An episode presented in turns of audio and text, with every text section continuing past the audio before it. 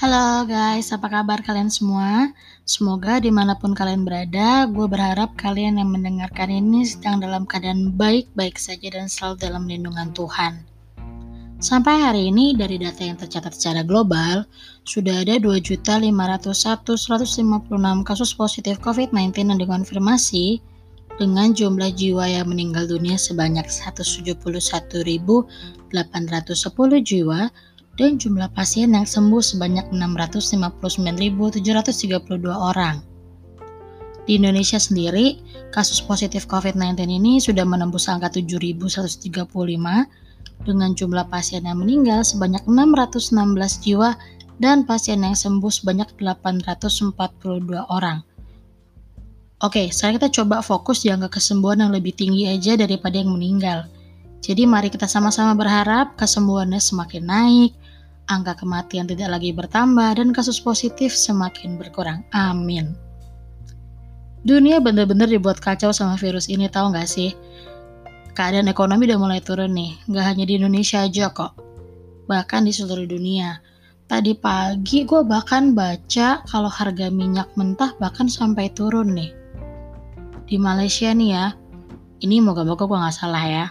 Kabarnya tuh pertama harganya jadi 4000 per liter gitu nggak tahu deh bener apa enggak tapi yang jelas dunia ini berhasil dibuat lumayan berantakan sama si virus kecil ini tapi ini yang akan gue bicarakan hari di podcast solo gue apakah COVID-19 ini pandemik terburuk yang pernah dialami dunia?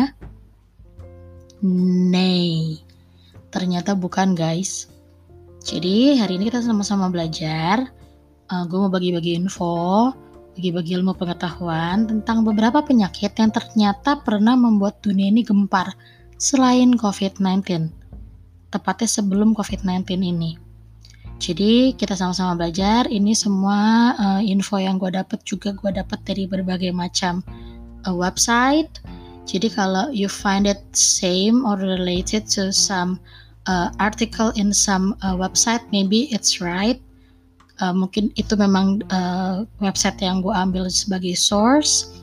Tapi ini kan niatnya sama-sama belajar nih. Jadi gue nggak mengatakan bahwa semua ini adalah uh, artikel buatan gue tidak. Ini artikel banyak kontribusi dari berbagai macam artikel lainnya. Yang ada di website maupun di buku ya. Oke. Kita mulai nih uh, tentang beberapa penyakit yang pernah menghebohkan dunia. Pertama ada namanya Justinian's plague jadi wabah ini terjadi pada abad ke-6. Jadi penduduk di kawasan Afrika sebelah utara dan Eropa pernah diguncang dengan wabah yang dikenal dengan nama ini. Ngerinya nih guys, ini terjadi selama kurang lebih 50 tahun. Dan dalam waktu itu, wabah mematikan ini tersebar hampir di seluruh dunia dan menyebabkan 100 juta orang meninggal dunia. Ngeri guys. Nah, wabah ini sendiri disebabkan oleh bakteri yang bernama Yersinia pestis. Penyebaran mikroba ini dilakukan lewat hewan sejenis tikus yang waktu itu berkembangnya cepat banget. Ya nggak zaman dulu doang sih, zaman sekarang juga tikus berkembangnya kan cepet banget ya. Jadi uh, ngeri geli sih gue kalau ngebayanginnya gitu kan.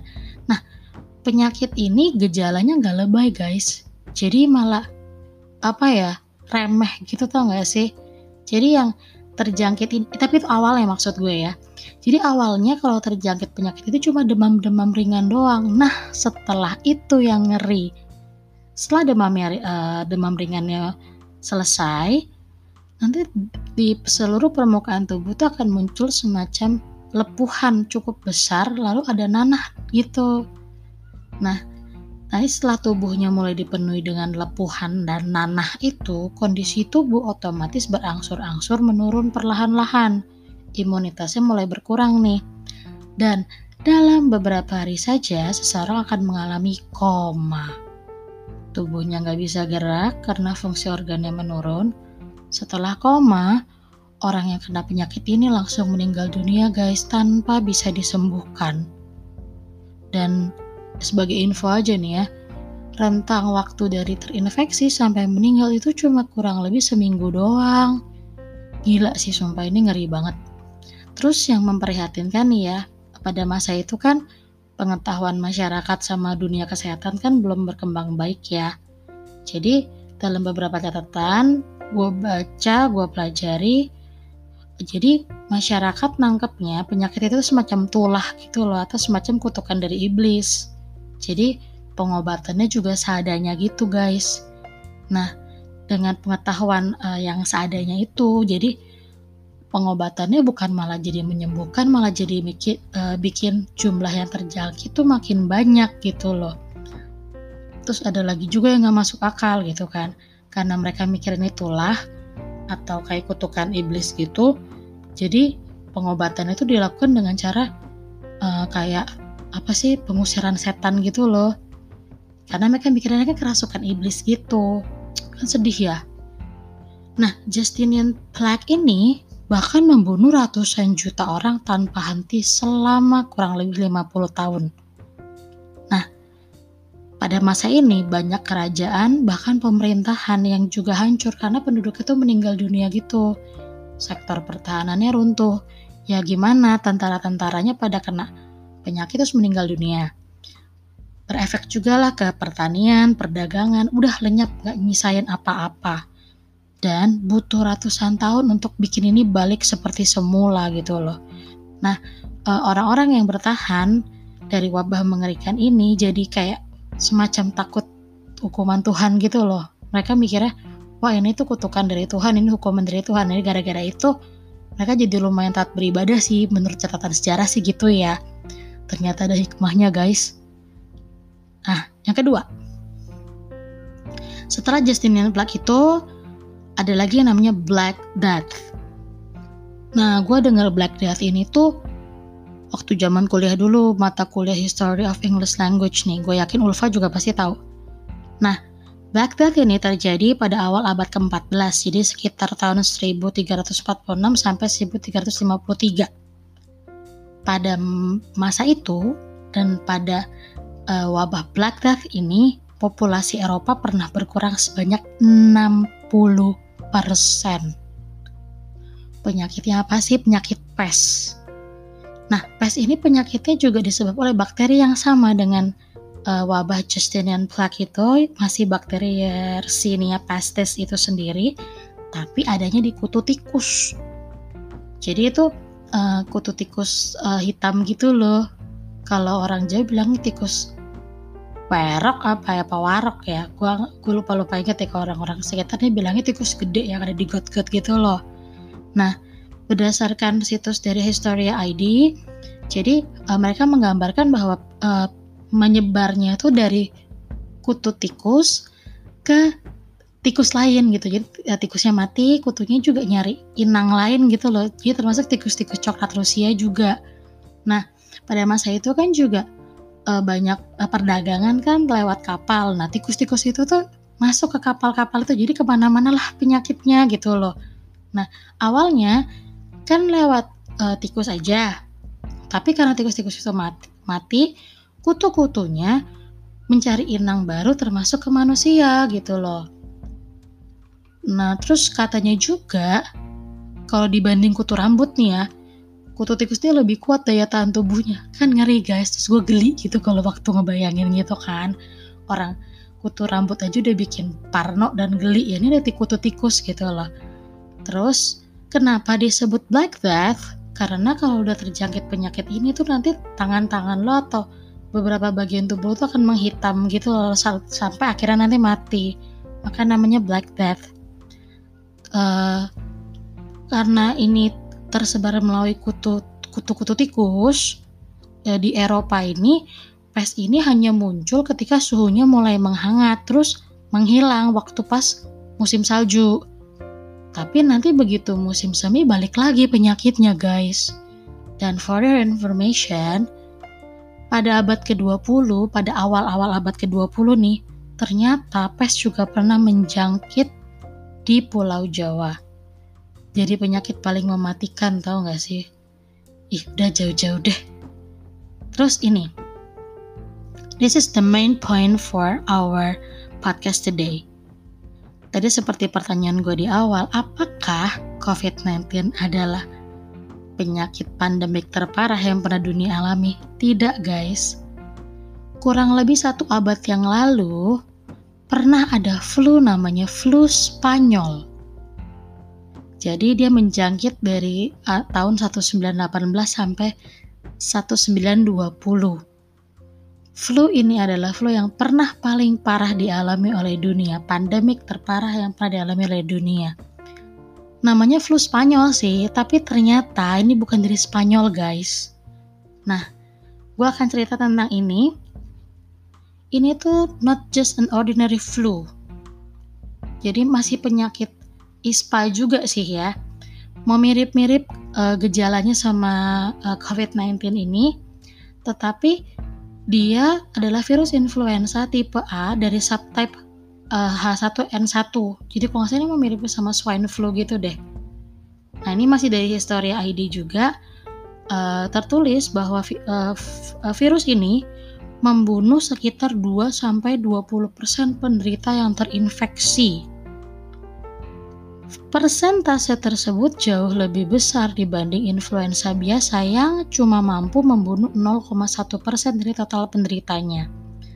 Nah, dahsyatnya serangan wabah ini membuat seorang virologi dari Amerika Serikat bernama Jeffrey Thornberger menyebut flu Spanyol sebagai the, monst the mother of all pandemics. Bukan monster, tadi gue salah ya. The mother of all pandemics. Jadi ini ini ini yang paling parah guys. Nah, tadi tadi gue bilang tadi nih, yang bikin nama uh, flu ini yang bikin bingung gitu loh. Namanya flu Spanyol, tapi asalnya bukan dari Spanyol. Jadi kenapa disebut flu Spanyol? Karena negara pertama yang teridentifikasi pandemik ini adalah Spanyol. Tapi di Spanyol sendiri mereka nyebut ini flu Prancis. Jadi gue nggak tahu ini sebenarnya flu mana gitu ya. Nah, balik lagi ke, ke pembahasan ya. Ada yang bilang pandemik ini tuh merebak di bulan-bulan terakhir pada masa Perang Dunia Pertama. Jadi penyebabnya begini, uh, waktu zaman Perang Dunia itu kan tentara-tentara yang perang itu hidupnya nggak layak gitu ya. Tempatnya sempit, kotor, lembab, belum lagi makanan mereka juga nutrisinya nggak baik gitu loh. Terus kenapa disebut flu Spanyol juga? Selain itu ada yang bilang sih, tapi ini nggak tahu bener apa enggak. Spanyol itu tuh netral gitu loh pada masa Perang Dunia Pertama. Jadi uh, mudah gitu loh orang masuk ke negara itu gitu loh ya sehingga jadi sumber penyebaran uh, utamanya gitu epicentrumnya gitu loh. Tapi ya itu belum tentu benar atau enggaknya ya. Coba gue pernah baca begitu. Balik lagi ke penularan tadi, tentara-tentara yang tadi tinggal di tempat sempit, kotor, lembab, dan makanan yang gak sehat itu kan sakit tuh.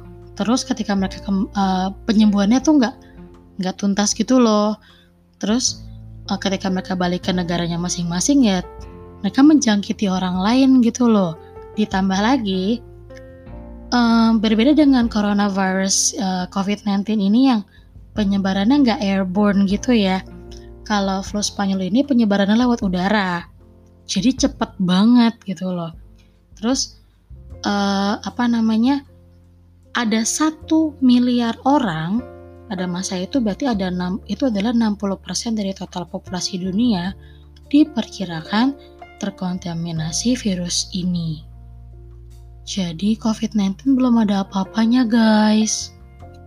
Dunia ini pernah diserang penyakit yang lebih sadis gitu penularannya dan uh, ini menurut catatan beberapa penelitian jumlah korban tewas yang diperkirakan tuh mencapai 21 juta jiwa tapi ada juga yang bilang uh, yang menuliskan bahwa uh, jumlah korban tewasnya tuh 50 sampai 100 juta jiwa. Di mana kematian yang terbesar itu terjadi pada balita, orang yang berumur 20 sampai 40 tahun dan orang yang berumur 70 sampai 74 tahun dan lansia ya. Dan itu juga uh, dalam kurun waktu dari bulan Maret 1918 sampai September 1919. Nah, terus flu Spanyol ini juga katanya merenggut sekitar 2% populasi dunia yang saat itu masih berkisar 1,7 miliar orang saja. Angka tersebut ternyata jauh melebihi jumlah korban Perang Dunia Pertama yang kisarannya 9,2 juta orang sampai 15,9 juta jiwa. Makanya guys, ini uh, disebut penyakit yang pandemik yang paling parah gitu loh. Mereka juga uh, para epidemiologis juga uh, menyimpulkan begini kalau flu ini adalah penyakit menular paling mematikan dalam sejarah umat manusia. Jauh lebih bahaya daripada cacar, pes, dan kolera. Ngeri ya.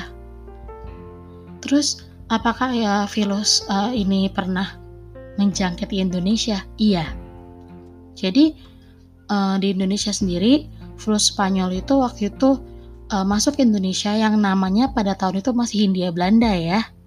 Nah terus di, di Indonesia sendiri itu disebutnya tuh flu Rusia. Serius gue nggak tahu kenapa jadi uh, flu, uh, flu Prancis, flu flu apa Rusia lah. Tapi yang jelas uh, flu ini masuk ke Indonesia lewat kapal laut. Nah, pemerintah Hindia Belanda pada masa itu sendiri mencatat virus ini pertama kali dibawa oleh seorang penumpang kapal dari Malaysia dan Singapura, terus menyebar dulu lewat Sumatera Utara, terus menyebar sampai Pulau Jawa. Penyebaran penyakit ini juga tidak dalam dua gelombang. Jelas kayak pendaftaran ya ada dua gelombang. Gelombang pertama Juli 1918 sampai September 1918 pada saat itu pulau-pulau Indonesia itu baru yang terjangkit itu Sumatera, Kalimantan, Jawa, Indonesia Timur masih aman. Terus pada gelombang kedua yang dimulai dari bulan Oktober 1918 sampai Januari 1919, daerah Indonesia Timur juga mulai terjangkit. Jadi eh, sayangnya itu begini, nggak ada satupun oknum pemerintah yang sadar kalau virus ini akhirnya menyebarnya itu cepat gitu loh mereka cuma fokus pada masa itu pada penyakit-penyakit menular kayak pes, kolera, dan cacar yang juga lumayan serius gitu loh. Keadaan juga kacau. Jadi kekacauan yang kita alami sekarang itu nggak ada banding eh, nggak ada nggak ada bandingannya dibanding pada masa itu gitu loh. Industri-industri juga mulai mengurangi produksinya karena setengah dari karyawan mereka rata-rata terkena flu. Flu ini ya, flu Spanyol ini ya, bukan flu biasa ya. Rumah sakit juga kacau semua semua susah keadaannya mereka tuh cukup kewalahan gitu loh bahkan uh, kan mereka mendadak kebanjiran pasien gitu kan. Mereka sampai nolak-nolakin pasien karena kamarnya nggak ada gitu loh. Dokter-dokter juga nggak bisa berbuat apa-apa karena mayoritas dari mereka tuh belum pernah tahu ke, uh, gejala penyakit kayak gini gitu loh. Jadi mereka cuma bisa ngasih uh, pil kina kalau kalian tahu pil kina uh, untuk malaria dan aspirin supaya uh, pas uh, apa bisa menurunkan panas dari si pasien itu gitu loh. Nah, di tahun 1920 ada sebuah catatan yang menuliskan jadi kayak ini dari koran gitu deh. Bunyinya tuh kayak gini kira-kira. Seluruh desa di Hindia Belanda hampir tidak ada yang tidak terinfeksi penyakit flu. Akibatnya, pintu-pintu rumah tertutup. Jalanan begitu lenggang. Anak-anak menangis di dalam rumah karena merasa lapar dan haus. Banyak binatang bahkan mati kelaparan. Hari-hari tersebut sangat penuh dengan kesengsaraan. Itu tuh dari koran kayaknya gitu loh. Bahkan koran pewarta Surabaya juga menuliskan sampai uh, tanggal 23 November 1918 jumlah korban meninggal akibat penyakit ini di Indonesia mencapai 1,5 juta jiwa. Dan mayoritas adalah korban flu Spanyol. Sementara men menurut Colin Brown dalam The Influenza Pandemic of 1918 in Indonesia, korban flu Spanyol di Indonesia tercatat sebanyak 1,5 juta jiwa. Itu pun kemungkinan korban meninggal yang di daerah terpencil itu belum dicatat, guys. So, mari kita sama-sama berharap kita dukung pemerintah kita supaya bisa mengatasi pandemi COVID-19 ini dengan baik. Jangan sampai memakan korban sebanyak itu gitu loh. Jadi kalau kalian paranoid merasa takut ini itu, uh, kalian harus tahu bahwa satu abad yang lalu pun pernah terjadi pandemik yang lebih parah lagi daripada ini. Harusnya kita uh, bisa berkaca dan belajar supaya jangan sampai penyakit seperti ini terulang kembali. Dan setelah flu Spanyol itu sendiri, masih banyak juga beberapa penyakit yang masih juga flu dan juga cukup menghebohkan dunia ada flu Asia, yang pertama kali itu dari Singapura pada tahun 1957 sampai 1958 penyebabnya virus H2N2 dan dari penyakit ini tuh ada 1,1 juta orang meninggal dunia. Terus ada lagi flu Hong Kong masih flu ya. Pertama kali dilaporkan di Cina pada tahun 1968 nah ini penyebabnya adalah virus H3N2 akibat penyakit ini ada 1 juta orang meninggal dunia Nah, virus wabah eh sorry, wabah flu Hong Kong ini adalah pandemi influenza ketiga yang terjadi di, ab di abad ke-20. Jadi pertamanya flu Spanyol tahun 1918 sampai 1919 sampai 1920 kurang lebih ya. Terus uh, flu Asia di tahun 1957 dan flu Hong Kong di 1968. Kemudian yang belum lama ini pada tahun 2009 ada flu babi swine flu yang pertama kali dilaporkan tuh menjangkit di, di Amerika Serikat. Penyebab penyakit itu adalah virus H1N1. Jadi ini yang virusnya mirip-mirip ya sama virus uh, apa? Virusnya flu Spanyol ini juga. Dan ada sebanyak 60,8 juta orang terinfeksi virus ini.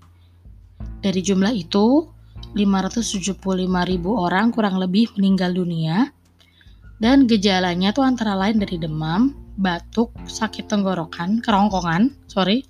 Terus tubuhnya juga linu-linu, kepalanya uh, sakit kepala, terus badannya tuh kayak demam meriang-meriang gitu dan lemah lesu gitu loh. Bahkan di tanggal 11 Juni 2009 uh, World Health Organization menyatakan secara resmi bahwa wabah ini sebagai pandemik. Jadi dunia ini sudah di, uh, diserang banyak penyakit ya sampai pada hari ini. Manusia tetap bisa bertahan sampai detik ini. Jadi kita juga harus uh, percaya bahwa segala sesuatu ini akan berakhir pada nantinya.